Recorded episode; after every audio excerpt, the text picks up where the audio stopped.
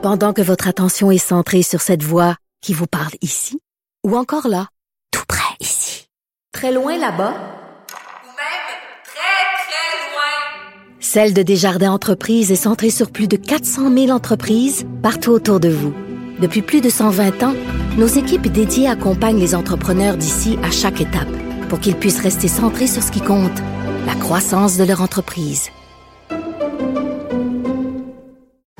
Parce qu'en immobilier, pour être à son affaire, suivez les conseils de nos experts. Via Capital, les courtiers immobiliers qu'on aime référer. Bonne écoute. Pas comme les autres. Martino. Le préféré du règne animal. Bonjour, les petits lapins. Alors, c'est avec plaisir que je retrouve Christian Rioux, l'excellent correspondant à Paris pour le quotidien Le Devoir. Bonjour, Christian. Bonjour Richard. Écoute, je, alors donc la grande Joséphine Baker qui rentre au Panthéon. Écoute, dans mon Panthéon personnel, Christian, Joséphine Baker, elle est tout en haut. C'est une des femmes que j'admire le plus, pour lesquelles j'ai le plus grand respect. Une histoire incroyable, euh, une vie hallucinante. Donc, euh, écoute, explique-nous euh, l'importance de l'entrée au Panthéon de Joséphine Baker. Premièrement, c'est pas tout le monde qui sait c'est quoi le Panthéon, donc on va commencer par là. Oui, le, ben, écoutez, le, Panthéon, c'est le, le de grand de grands temples, monuments où, on, se trouve Voltaire, Rousseau, Jean Moulin, enfin tous ceux, tous les, les, grands hommes et les grandes femmes aussi, qui ont euh, qui ont mérité, je dirais, de, de la nation et qu'on veut euh, qu'on veut qu'on veut commémorer de cette façon-là et qu'on veut donner évidemment en exemple. Donc, Joséphine Baccar va entrer au mois de novembre euh, au Panthéon. Euh, va se retrouver à côté de, de, des personnages dont, dont, je vous parlais, très, très illustres. Mais Joséphine Baccar, vous savez, c'est une meneuse de revue, c'est une chanteuse euh, populaire, mais c'est une femme, et c'est une noire, évidemment, qui arrive en France euh, dans les années 30, en plein dans les, dans les années folles, et qui va devenir la coqueluche, quelque part, des, champs, des Champs-Élysées, de, de, de tout le public français. Elle va, euh, elle va chanter. Euh, bon, elle a des succès extrêmement connus. Hein, J'ai deux amours, mon pays, euh, mon pays et Paris. et elle va se rire, je dirais, de tous les préjugés. Quelqu'un, je, je, dirais, qui ne connaît pas l'époque, qui ne connaît pas Joséphine Dakar et qui regarderait euh, Joséphine Dakar aujourd'hui avec sa, sa jupe en banane, vous voyez, hmm. et où elle jouait, elle jouait du tam tam, pourrait tout à coup se mettre à hurler en disant, à, hurler au racisme, à, à hurler à la xénophobie, mais non. Joséphine Baccar arrive en France invitée par le Théâtre des Champs-Élysées. Hein. Le Théâtre des Champs-Élysées, c'est le théâtre où Diaghilev, les, les ballets russes ont, ont, ont joué euh, dix ans plus tôt. Et elle arrive là avec le jazz, elle arrive avec Sidney Bechet, elle, arrive avec les, musique d'avant-garde, qui est considérée d'avant-garde, et elle va se jouer, se, se rire de tous les stéréotypes aussi bien les stéréotypes du bal nègre, parce que son spectacle s'appelle le bal nègre, un mot mm aujourd'hui qu'on ne peut mhm. plus prononcer, mais qu'on prononçait en riant à cette époque-là, que Joséphine Baccar prononçait en riant. Et donc, elle va se jouer de tous les stéréotypes sexuels aussi. Hein. Elle a une coupe à la garçonne. On est vraiment dans un monde euh, que, je dirais, nos, euh, nos racialistes aujourd'hui ne sont même pas capables d'imaginer. Oui, et à première vue, bon, c'était une meneuse de troupe, c'était une fille qui euh, qui dansait les seins nus euh, dans des musicales, donc on peut peut-être avoir un regard un peu condescendant sur cette femme-là. C'est un peu l'équivalent de nos, nos c'est quoi, c'est Lily Saint-Cyr ici, là, la stripteaseuse et tout ça, sauf que dans sa vie personnelle, cette femme-là, ce n'était pas seulement que que ça. C'était c'était un géant, là, une géante. Euh, euh, Joséphine Bacquer. Tout à fait. Dans sa vie personnelle, c'est une géante. Elle va, vous savez qu'elle va entrer dans la résistance dès le début euh, de la guerre. Elle va travailler avec les services secrets. Ça va être une gaulliste. Elle va soutenir euh, Martin Luther King, la lutte des Noirs, la lutte des Noirs américains. Elle va, elle va ensuite même adopter plus d'une douzaine d'enfants de, de, de, de, de, tous les pays euh, qu'elle accueille chez elle dans sa, dans sa grande maison. Donc, c'est un personnage quelque part hors de l'ordinaire, mais un personnage qui illustre euh, à cette époque-là comment la France, quelque part, prête à est prête à accepter une noire qui, euh, qui, qui, arrive avec une musique d'avant-garde hein, à l'époque aussi. C'est ça, ça qu'il faut savoir. C'est que Josephine Baker arrive avec le jazz, elle arrive avec toute cette nouvelle perception et elle arrive avec avec avec des gens qui en ont acquis aussi du, du, du, du racisme américain, de la de la ségrégation qui existe dans le sud des États-Unis. Elle vient du Missouri, et elle va trouver en France une terre, je dirais, d'élection. Mais elle n'est pas la première. Hein. Oscar Wilde, condamné pour homosexualité euh, euh, au Royaume-Uni, s'était réfugié en France. Sidney Bechet va passer des années ben en France. Et évidemment, l'écrivain James Baldwin, l'écrivain noir James Baldwin, qui va faire de la, de la France sa, sa patrie parce qu'il y trouve un pays où les questions raciales ne sont pas au cœur de la vie, où on peut oublier qu'on est noir, qu'on est blanc, qu'on est, qu'on est jaune ou qu'on est euh, tout, tout, ce que vous voulez. Et, c'était c'était l'époque où justement les Noirs qui souffraient de ségrégation aux États-Unis euh, allaient trouver refuge en France et en France étaient acceptés, adoptés devenaient des vedettes. Bon, Miles Davis, on sait sa, fameuse histoire d'amour avec Juliette Gréco, tout ça. Euh, là, aujourd'hui, on ne cesse de dépeindre la France comme un pays hyper raciste en, en, en, en ouvrant toutes grandes les portes du Panthéon à, à Joséphine Baker. Macron rappelle aussi que la France n'est pas un pays raciste, au contraire, un pays extrêmement ouvert. Oui, absolument. Ça ne veut pas dire que la France n'a pas de n'a pas de n'a pas de défaut, qu'elle n'a pas ses, péchés à elle, mais son péché, euh, euh, ce n'est pas celui des Américains. Ce n'est, on ne peut pas plaquer l'histoire des États-Unis, le, racisme endogène quelque part qui a, qui a, qui a, qui a, qui a, qui a survécu aux États-Unis à la lutte d'indépendance et, à la démocratie.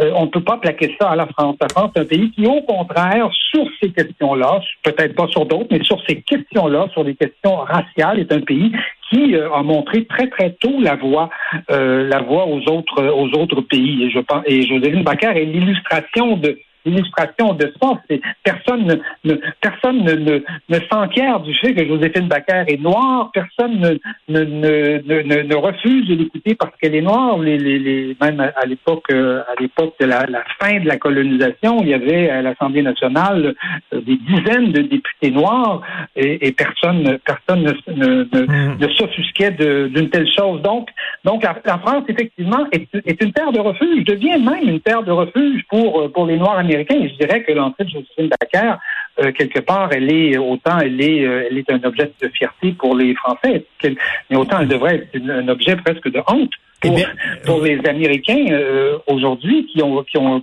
n'ont pas été capables d'offrir à des talents comme ça, comme, comme Josephine Baker, un tel, un tel, un tel succès et un tel, un tel accueil. Et le cinéaste Bertrand Tavernier, qui est disparu il y a peu, fait un film extraordinaire sur cette époque-là qui s'appelle Round Midnight, autour de minuit, avec Dexter Gordon, qui jouait le rôle justement d'un saxophoniste noir dans les années 50 qui quittait New York pour aller à Paris.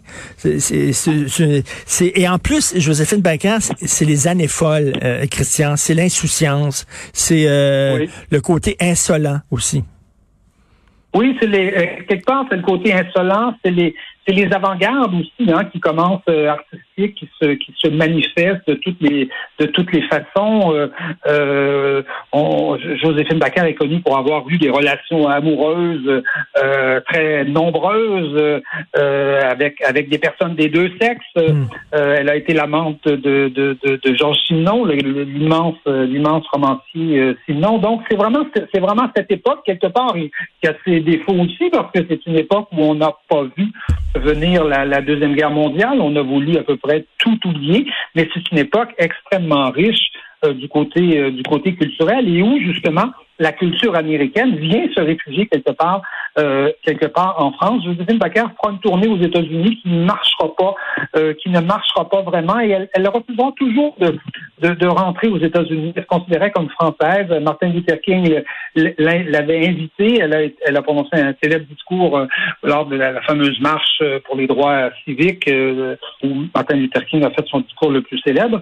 Mais elle a toujours refusé de rentrer aux États-Unis. Elle s'est toujours considérée comme française.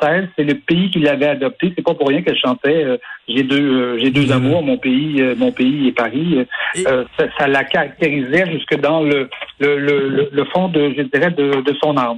Et écoute, en, en terminant, bien sûr, euh, on pourrait dire que la, la, France est en deuil. Euh, Bébel, Bébel qui est mort à 88 à ans. Euh, Parle-moi oui. de Belmondo. Pour toi, qui c'était Belmondo?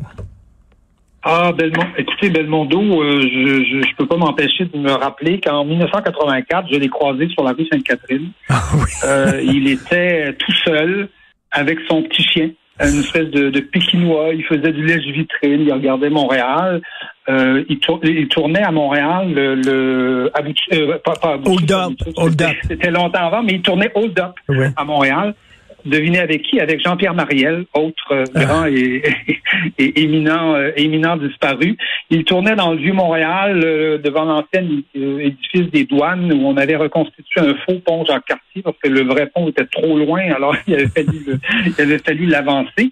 Et, et, je me souviens que j'avais parlé avec lui. Mon fils, qui était qui avait 6-7 ans à l'époque, a fait de la figuration dans, dans, ah, oui. dans, dans, son, dans son film. Voilà. C'est ça, mais écoutez, Jean-Paul Belmondo, c'est la France à son meilleur et c'est, je trouve, la, démonstration, on parlait de Joséphine Dacker, euh, mais euh, Jean-Paul Belmondo, c'est la démonstration que ce n'est pas en se cachant d'être français qu'on devient international et qu'on sera apprécié. Au contraire, Belmondo se réclamait de la France, il se réclamait de, tous les travers franchillards qu'il pouvait avoir. Il en faisait euh, il en faisait un art. Hein. Euh, un de ses plus grands films, c'est évidemment le, le, le, Singe en hiver. Hein. Oh mon Dieu, que c'est extraordinaire. Où il fait, il joue un rôle d'alcoolo fini qui se tape ah. la cuite de la décennie avec Jean Gabin. S'il y a un film de Belmondo qu'il faut voir, c'est ça. Absolument. Le, le Doulos aussi avec Reggiani, euh, qui, est un, qui est un film absolument, euh, absolument magnifique. Mais vous savez, Jean-Paul Belmondo, c'est quelqu'un qui avait fait le conservatoire c'était euh, c'est pas quelqu'un qui venait d'un milieu défavorisé, c'est quelqu'un dont le père était sculpteur, donc il, vient, qui venait d'un milieu cultivé euh, et qui euh, et qui, euh, et qui donc euh, a, fait, a, a, abordé le cinéma avec avec une grande culture, avec une culture théâtrale très très forte, quelqu'un qui pouvait jouer les classiques et qui, et qui donc n'arrive pas simplement parce qu'il est un beau gosse et parce qu'il sait euh, réagir devant une caméra. Ceci dit, c'était un beau gosse et il savait comment faire devant une caméra, mais il a aussi tout un bagage derrière lui. il me fait beaucoup penser moi à Jean Dujardin aujourd'hui par exemple, qui a, qui a, qui a, aussi un métier, un oui. métier ex, extraordinaire. Et c'est donc c'est donc un personnage qui a été euh, l'idole des avant-gardes, qui a été l'idole du grand public.